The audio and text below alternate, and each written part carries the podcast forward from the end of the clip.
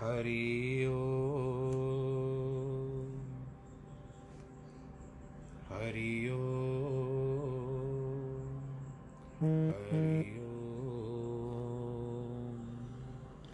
गुरुर्ब्रह्मा गुरुर्विष्णु गुरुर्देवो महेश्वरः गुरुर्साक्षात् तस्मै श्रीगुरवे नमः। विघ्नेश्वराय वरदाय सुरप्रियाय लम्बोदराय सकलाय जगद्दिताय नागाननाय श्रुतियज्ञविभूषिताय गौरीसुताय गणनाथ नमो नमस्ते। नाहं वसामि वैकुण्ठे, योगिनां हृदयेन च मद्भक्तां यत्र गायन्ति, तत्र तिष्ठामि नारद। जिस घर में हो आरती, चरण कमल चितला तहाँ हरि वासा करे, ज्योत अनंत जगाए। जहाँ भक्त कीर्तन करे, बहे प्रेम दरिया, तहाँ हरि श्रवण करे सत्यलोक से आए। सब कुछ दीना आपने, भेंट करूँ क्या नाथ नमस्कार की भेंट लो, जोड़ू मैं दोनों हाथ शान्ताकारं भुजगशयनं, पद्मनाभं सुरेशं, विश्वाधारं गगनसदृशं मेघवर्णं शुभाङ्गं लक्ष्मीकान्तं कमलनयनं योगीवृद्धानगम्यं वंदे विष्णुं भवभयहरं सर्वलोकैकनाथम् मङ्गलं भगवान् विष्णु, मङ्गलं गरुडध्वज, मङ्गलं पुण्डरीकाक्ष मङ्गलाय स्तनोहरि सर्वमङ्गलमाङ्गल्ये शिवे सर्वार्थसाधिके शरण्ये त्र्यम्बके गौरी नारायणी नमोऽस्तु ते। नारायणी नमोऽस्तु ते। नारायणी नमोऽस्तु ते।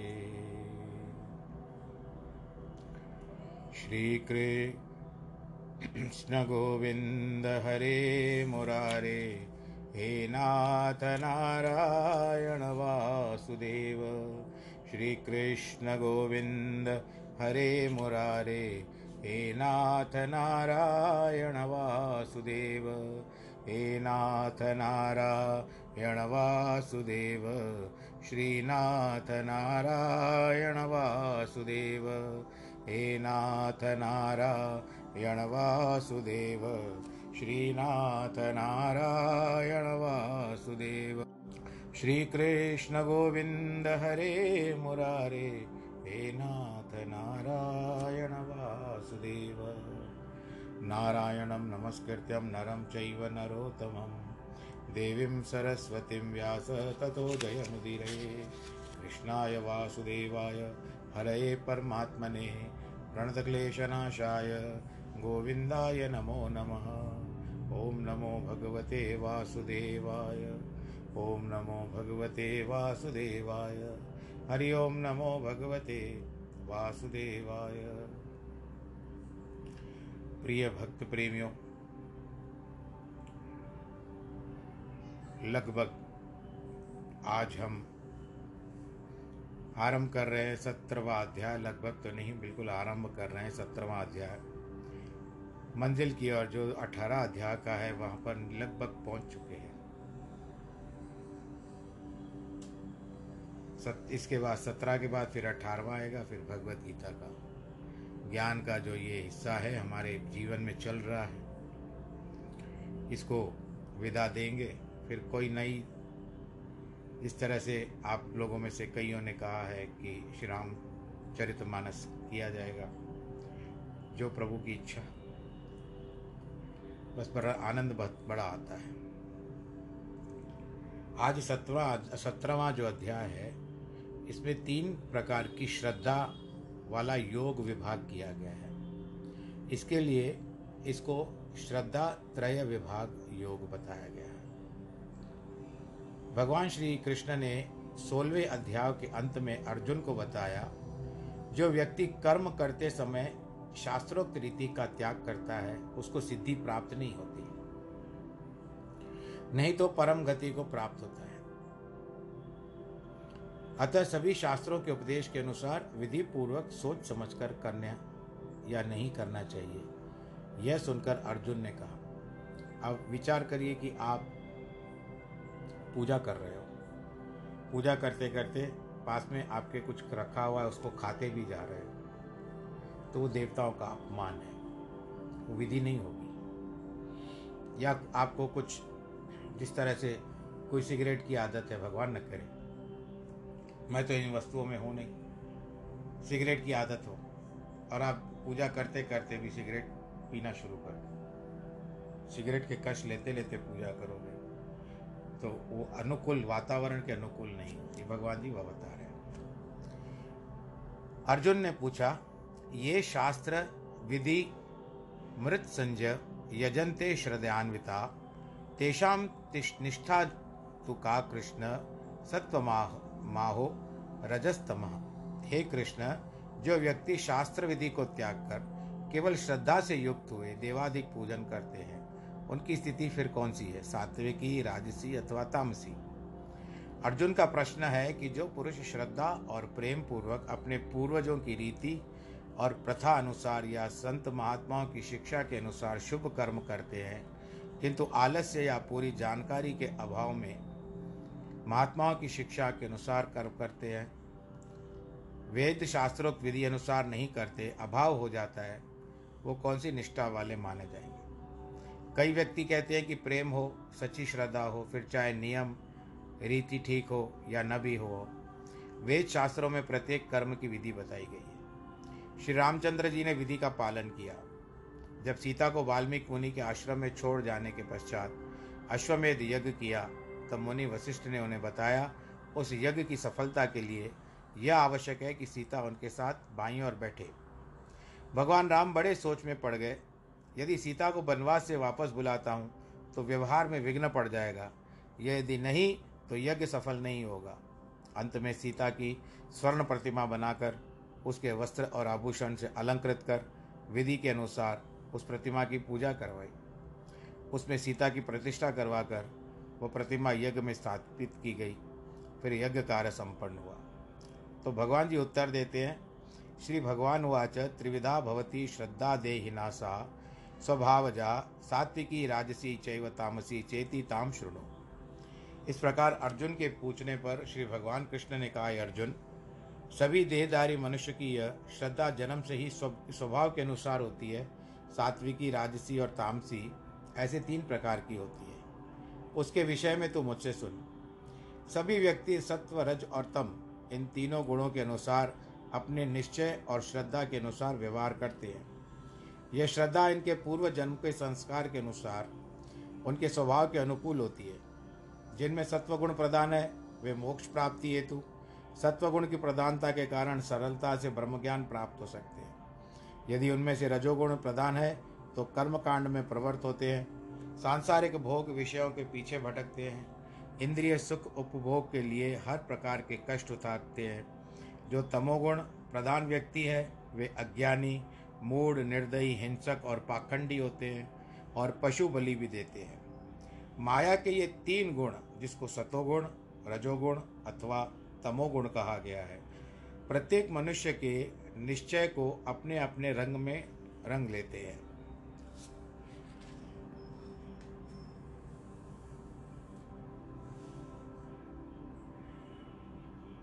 कहते हैं कि बलि देना, पशुघात करना, यह बलि तमोगुणी मानी जाती है।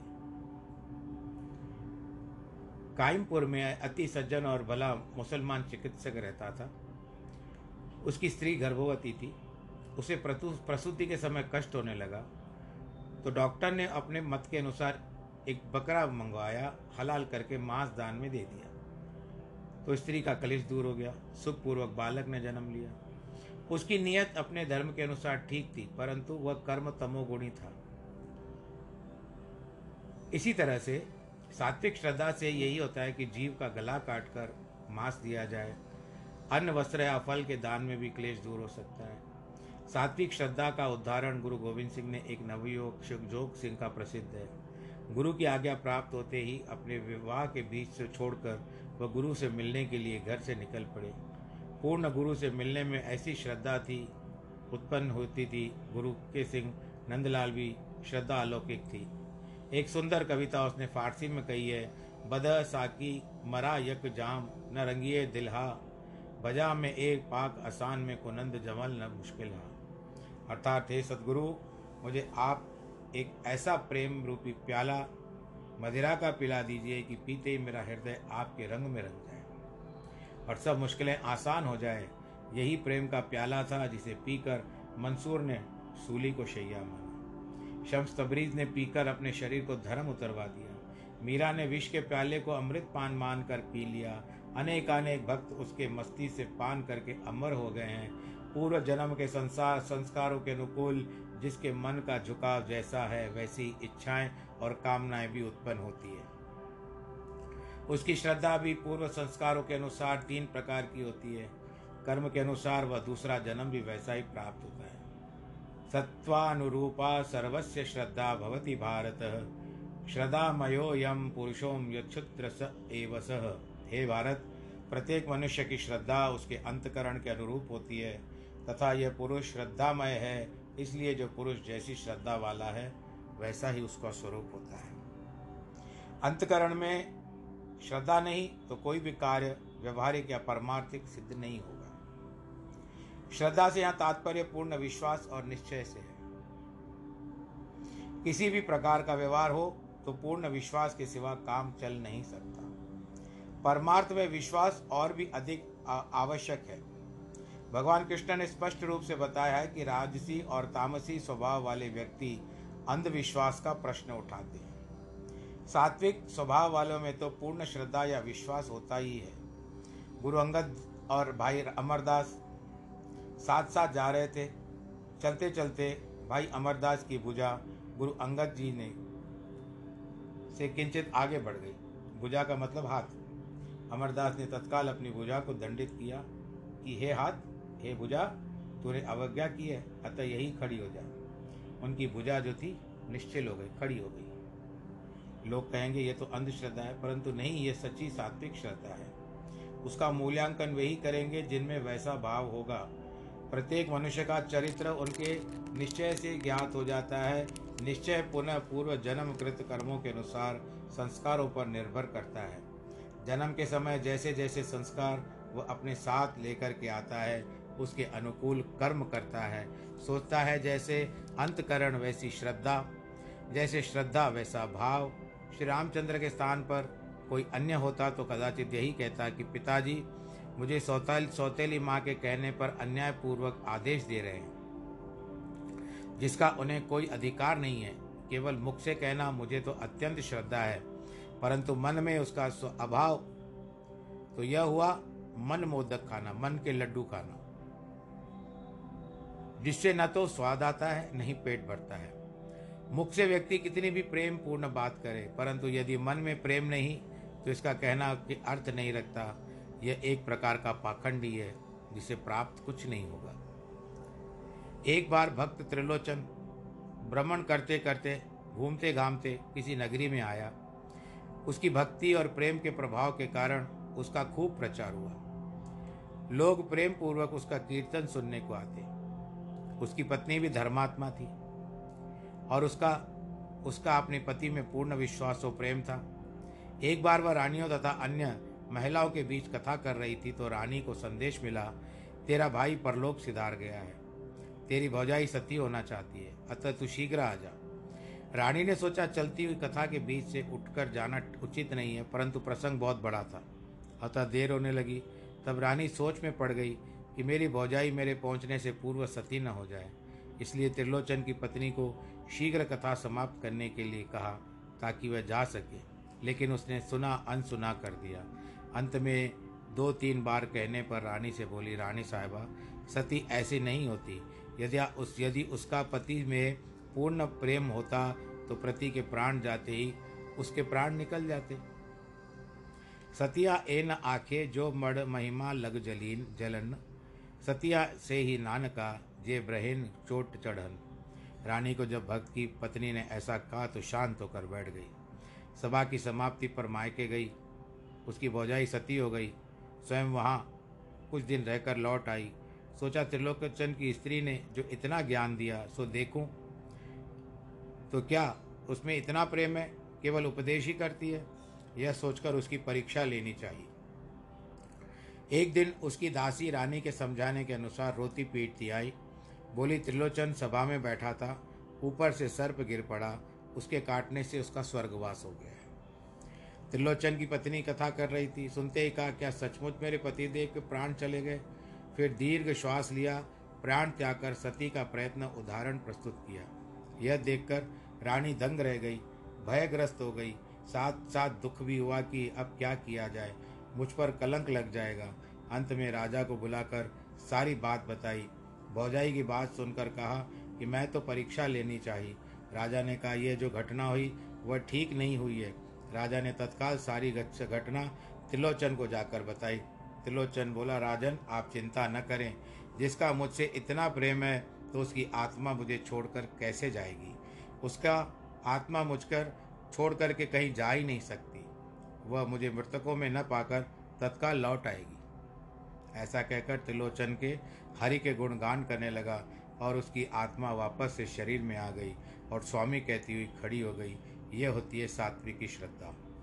यजंते सात्विका देवान क्षरक्षांसी राजसा प्रेतान भूत गणाश्चा ये जजंते ताम सा जन। उनमें सात्विक पुरुष देवों को पूछते हैं, राजस पुरुष, यक्ष और राक्षसों को पूछते हैं, तथा अन्य जो तामसी मनुष्य है, वे प्रेत और भूतों को पूछते हैं। सच्ची श्रद्धा तो सात्विक ही है, जो हम हिंदू धर्म का भूषण है, परंतु वह भी लुप्त होती जा रही है। मीरा को क्या यह समझ नहीं थी कि विष पात्र भेजा गया है? ये सामने जो मेरे है, वस्तु, ये विष है। परंतु उसने पूर्ण श्रद्धा रखी, भगवान कृष्ण के पास आया हुआ चरणामृत है।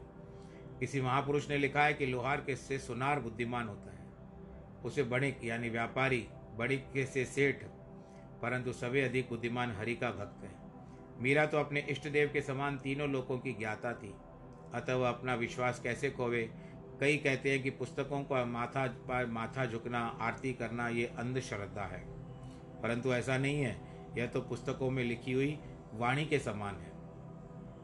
संत वाणी ईश्वर आदेश है, ईश्वर के रूप है, अतः ग्रंथ साहब के आगे नमन करने का अर्थ है गुरु को नमन करना, ईश्वर को नमन करना, उसके भक्तों को नमस्कार करना, परंतु मन में श्रद्धा और प्रेम का होना भी अनिवार्य है, ज़रूरी है। अशास्त्र विहितम घोरम तप्यंते ये तपोजना दम्बाहंकार संयुक्ता, काम राग बलान्विता। हे अर्जुन, जो मनुष्य शास्त्र विधि से रहित, केवल मन कल्पित, घोर तपस्याएँ करते हैं, तथा दंभ और अहंकार से युक्त एक एवं कामना आसक्ति बल के अभिमान से युक्त मुक्त है। कर्षयंत शरीरस्थम भूतग्राम चेतस माँ चैवांत शरीरस्थम तान्वी घासुर निश्चयान, जो शरीर में स्थित स्थित भूत समुदाय को, और अंतकरण में स्थित मुझ परमात्मा को भी क्लेश देते हैं। उन अज्ञानियों को तू आसुरी भाव वाला समझा समझा कर अर्जुन को शंका हुई कि वेद शास्त्र के अनुसार कर्म नहीं करते, परंतु अत्यंत भारी करी शरीर को कष्ट देने वाली तपस्याएँ करते हैं। उन्हें क्या फल मिलता है? भगवान का मत है कि शरीर की कठिन से कठिन तपस्या जो प्राय प्रदर्शन और पाखंड के लिए है या दूसरों को दुखी करने के लिए, शत्रु से प्रतिशोध लेने के लिए है तो इस भाव से की जाती है। वह न तो सच्ची तपस्या है, न वेद शास्त्र के अनुसार अनुमोदित है। असुर व शक्ति पाकर या तो विषय भोग में प्रवृत्त हो जाते हैं या अपने में दुर्बल और दरिद्रों को क्लेश पहुंचाते हैं।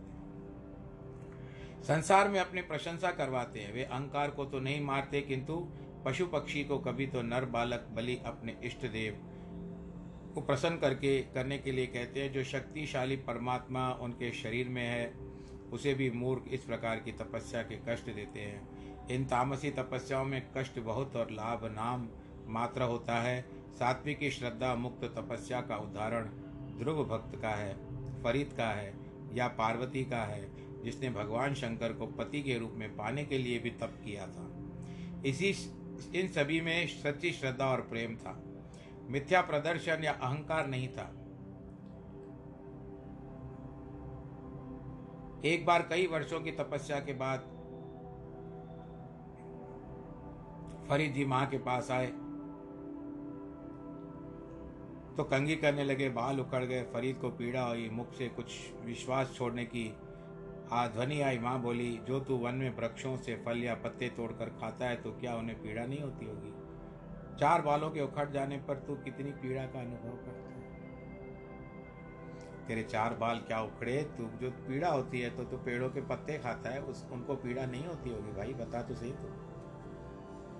आपको पता है माता पार्वती का नाम अपर्णा भी है, जब भगवान शंकर जी को प्राप्त करने के लिए उन्होंने पत्तों को खाना भी बंद कर दिया था। अपना जीवा शरीर चलाने के लिए जिस तरह से पहले फल कंदमूल इत्यादि खाते हैं, फिर पत्ते खाते हैं। जब पत्ते छोड़ने दिए उन्होंने, पत्ते भी खाने छोड़ दिए, तब से उनका नाम अपर्णा पड़ गया। तो इस तरह से फल और पत्तों का आहार तक छोड़ दिया। काष्टी की रोटी लेकर के, बना करके ले गया। उसमें दम्भ, कपट अथवा प्रदर्शन का भाव न था। किंतु परंतु परमात्मा से मिलने के लिए सब कष्ट सहन कर सकता था। गुरु गोविंद सिंह के लिए कहा गया कि बारह वर्ष उन्होंने तपस्या की, रेत में रहकर अर्क अर्क के पत्तों का आहार किया, पत्थरों और टीलों पर अपना आसन लगाया था। जहाँ पर उन्होंने तपस्या की थी, वहाँ पर आज भी रोड़ा साग का गुरुद्वारा बना हुआ है। अर्थात भगवान तपस्या का खंडन नहीं करते, क्योंकि वह मन इंद्रिय और अंतकरण को निर्मल और स्वच्छ करने का उत्तम साधन है। किंतु वह सात्विक प्रकार की होनी चाहिए।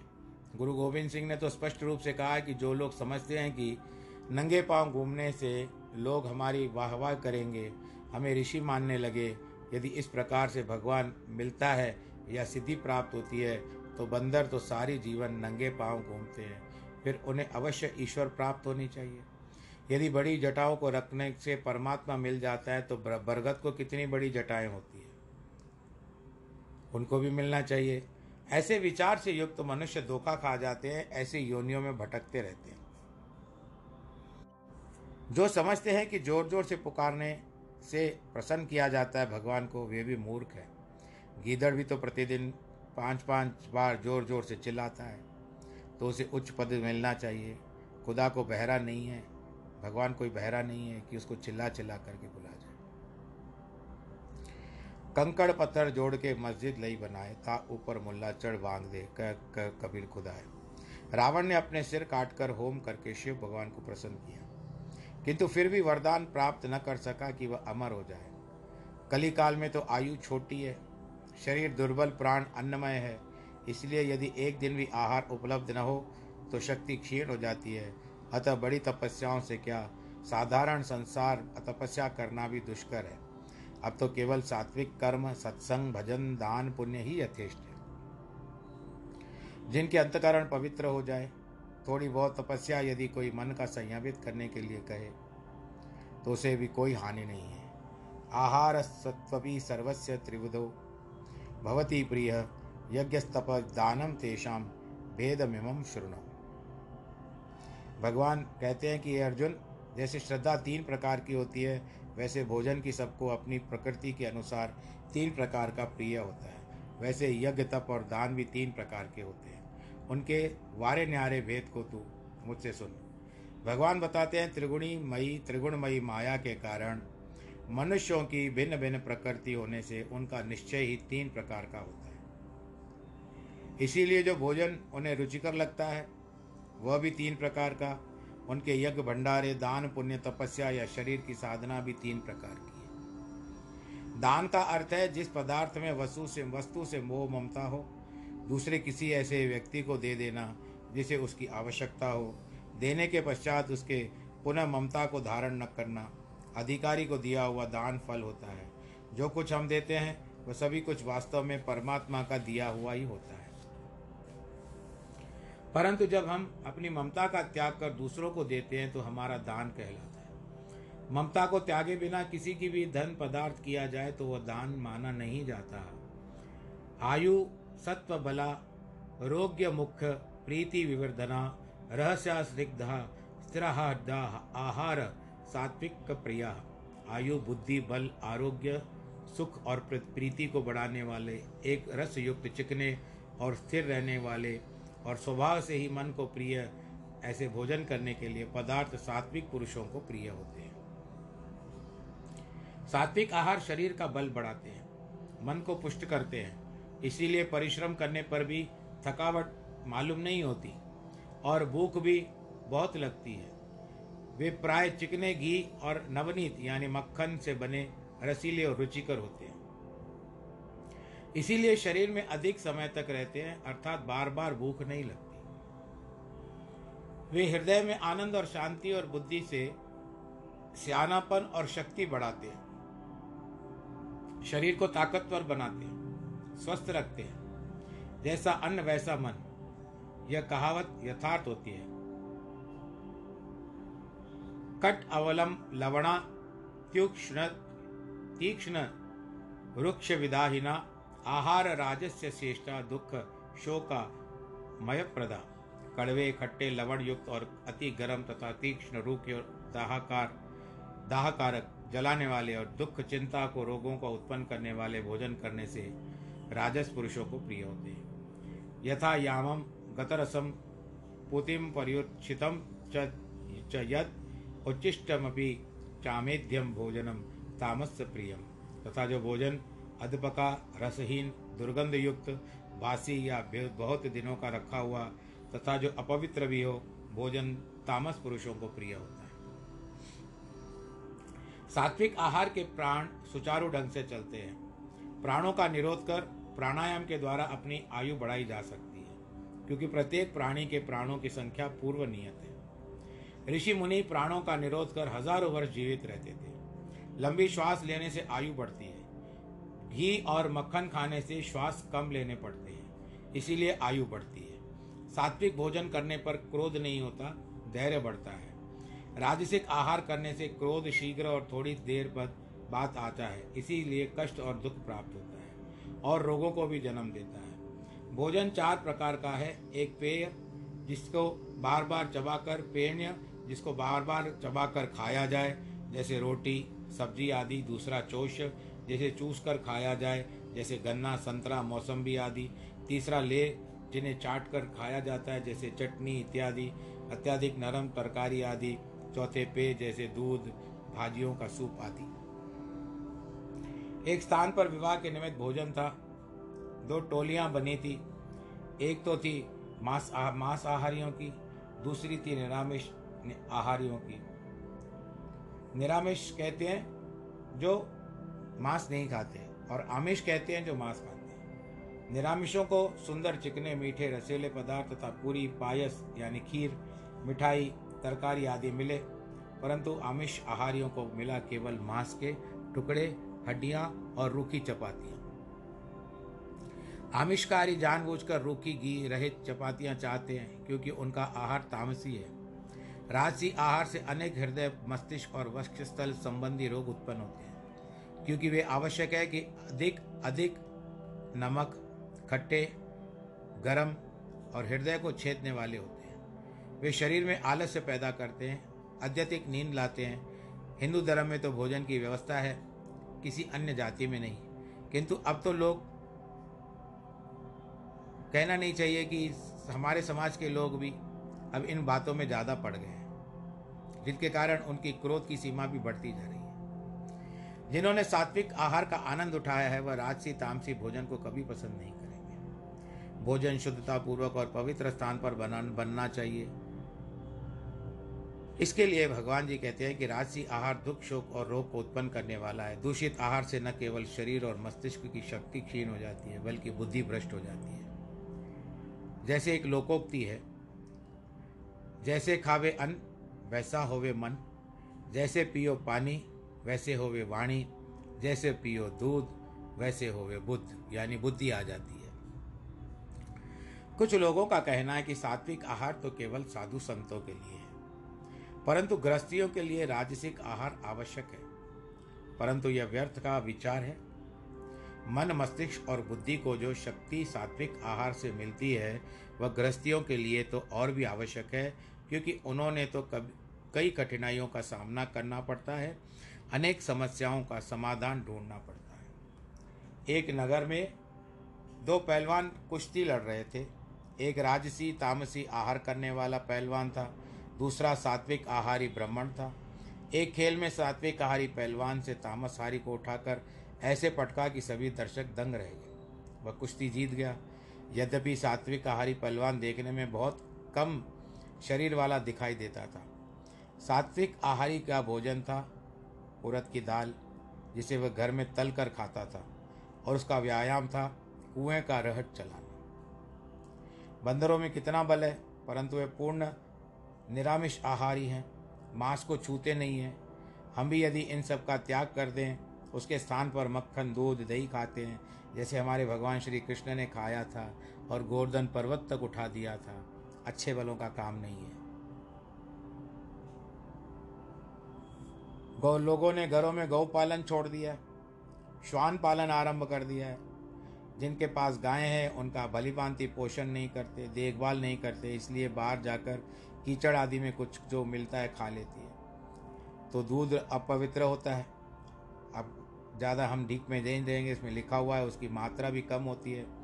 राजसी प्रकृति का व्यक्ति सदैव भोजन के विविध पदार्थ खाने का विचार करता रहता है। जीव के स्वाद का उसे बहुत ध्यान रहता है। वह मिर्ची, मसालेदार भोज्य पदार्थों को बहुत चाहता है। अचार भी उसको पसंद होती है। भाई, मुझे भी पसंद है, पर इसका अर्थ नहीं कि मैं तामसी हो गया। पेट भर जाने पर जीव स्वादिष्ट भोजन आते उसे खाने को ललायत कर देती है। स्वास्थ्य बिगड़ जाता है। तामसी प्रकृति के व्यक्ति जानबूझकर अपवित्र, ठंडे, अशिष्ट, अधपके और चिकनाई से रहित पदार्थ खाते हैं। अफलाकांक्षी प्रियज्ञो विधि इष्टो च इज्यते, यष्टव्यमेवेति मन समाधाय स सात्विक। इसका अर्थ कथा बताते हैं कि जो शास्त्र विधि से नियत यज्ञ करना ही कर्तव्य है, इस प्रकार मन को समाधान करके फल की इच्छा न रखने वाले किया जाता है। वो यज्ञ सात्विक है। अभिसंधाय तो फलम दम्बार्थ मति चैव यत इज्जते भरत श्रेष्ठ न यज्ञम विधि राजसम परंतु ये भरत श्रेष्ठ केवल दम्बाचरण के लिए ही अथवा फलों को दृष्टि में यज्ञ किया जाता है, उस यज्ञ को राजस जान। कि मुझे इसका फल चाहिए, मेरी मनोकामना सिद्ध हो, मुझे कुछ भी चाहिए, मैं करूँगा, मैं ये वस्तु अर्पण करूँगा, वो वस्तु अर्पण करूँगा, ऐसे कहते हुए जो करता है, उसको राजस्य कहते हैं। विधिहीनम मत्स्यशिष्टानाम मंत्रहीनम मदक्षिणम श्रद्धा विरहितम यज्ञ तामसम परीक्षित। शास्त्र विधि से हीन, अन्नदान से रहित, बिना मंत्रों के बिना कोई दान दक्षिणा तथा बिन श्रद्धा के किया जाने वाला यज्ञ तामस यज्ञ कहलाता है। इन तीन श्लोकों में भगवान तीन प्रकार के यज्ञों का उल्लेख करते हैं। हवन, होम, लंगर, अखंड पाठ या अन्य प्रकार के प्रकार अश्वमेध, सगी यज्ञ अंतर्गत आ जाते हैं। प्रकृति के गुणानुसार तीन प्रकार के होते हैं। संत महात्माओं का भोजन भोजन देना, अन्न देना, यज्ञ कर्म है। वेदों का आदेश है, जब तक जीव, जीवन है, तब तक अग्निहोत्र आदि कर्म छोटे बड़े यज्ञ करने चाहिए। पापों और अपराधों की निवृत्ति के लिए आवश्यक है। शास्त्रों में लिखित विधि से अनुसार पूर्ण श्रद्धा, निष्काम भाव, निरंकार रहना, प्रदर्शन की भावना से रहित होकर भी यज्ञ या तन, मन, धन की सेवा या काम किया है। यह सब सात्विक यज्ञ का कर्म है। इस लोक का परलोक में भी सुख, भोग पदार्थ की इच्छा नहीं करते। तो इस तरह से ऐसे कर्म करते, खर्चा करते सावधान रहना चाहिए। जो सकाम यज्ञ कर्म किया जाता है, जैसे राजा दशरथ के पुत्र प्राप्ति के लिए किया तो राजसी यज्ञ का कर्म है। उनमें तीन बातें होती है, किसी अर्थ सिद्धि का कामना होना पूर्ण करना, अपने को धर्मात्मा या दानी कहलाने की कामना ताकि लोगों को यशोगान करे और तीसरा होता धन वैभव का प्रदर्शन करना। तो अब इस तरह से तामसिक प्रकृति के व्यक्ति भी यज्ञ आदि कर्म करते हैं। परंतु उनमें किसी भी नियम का पालन नहीं करते। कारण यह है कि अंदर शुभ भावनाएँ नहीं है। श्रद्धा का अभाव है। उसमें जो अन्य सामग्री प्रयुक्त की जाती है, वह अशुद्ध होती है, दूषित होती है, स्वीकार्य नहीं रहती है। ब्राह्मण साधु संतों को पूजन के पश्चात यथोचित दक्षिणा वे नहीं देते, उनका यथो यथा योग्य सत्कार भी उनका नहीं करते। इसके लिए अंततः जैसे करनी वैसे आप लोग को जानते हो कह कहोगे मेरे साथ जैसे करनी वैसे भरनी। तो आपको उसी तरह से फल प्राप्त होगा जैसे आपने कर्म किया है। रोपे बिरवा आग तो पेड़ आग आम कहाँ से हुए? आप आग का पेड़ डालोगे फिर आप प्र, उसकी प्रतीक्षा करोगे ये बड़ा होकर के मुझे आम देगा तो आम तो मिलेगा नहीं। आपको आग का पेड़ ही प्राप्त होगा। तो अपना कर्म, निहित कर्म जो है आपका अब उसको तीन भागों में जिस तरह से भगवान जी बताते हैं कि सतोगुण में रखना है, रजोगुण में रखना है, या तमोगुण में रखना है, जिसको हम लोग राजस भी कहते हैं, सात्विक भी कहते हैं, राजस भी कहते हैं, और तामसिक भी कहते हैं। इन तीनों के गुणों के अनुरूप आप जो भी कर्म करते हो, इसमें अपने आप को ढूंढ करके देखो कि आप इसमें से क्या करते हो। जो कुछ कर्म अर्पण करते हो, सात्विकी है, या कर्म जो करते हो, सात्विकी है। जो आहार करते हो, वो सात्विकी है। अथवा जो कर्म अर्पण करते हो, वो राजसिक है। या भोजन जिस प्रकार का लेते हो, वो राजसिक है। या जिस प्रकार की आप पूजा अनुष्ठान करते हो, वो तामसिक है। जैसे अघोरी इत्यादि करते हैं, वो तामसिक पूजा होती है। भूत प्रेतों की पूजा होती है।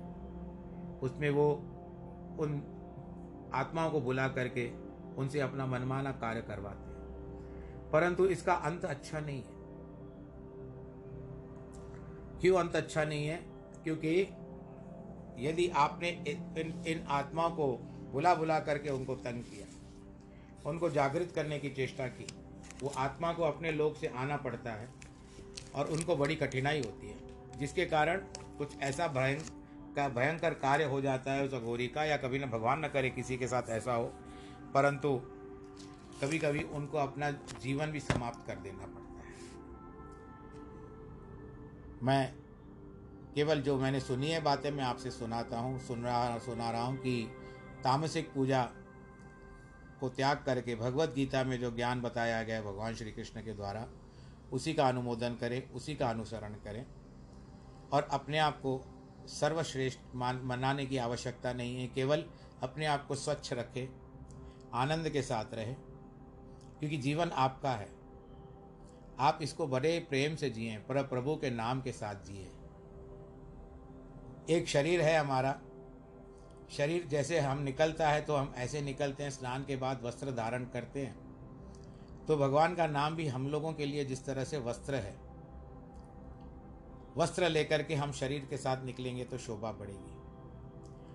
ऐसे नहीं कि बिना वस्त्र के कोई निकलता है, कोई और मतलब मत समझिएगा, परंतु कहने का तात्पर्य यही है कि जो भगवान जी का नाम है, वो तो हमको साथ लेकर के चलता है तो शरीर के साथ वस्त्र भी साथ चलते हैं। पर छूटने के बाद वस्त्र नहीं जाता है, वो मत, वो बात अलग हो जाती है, शरीर छूटने की बात अलग हो जाती है। तो आज समय ने संदेशा दे दिया है कि बस हो गया अभी।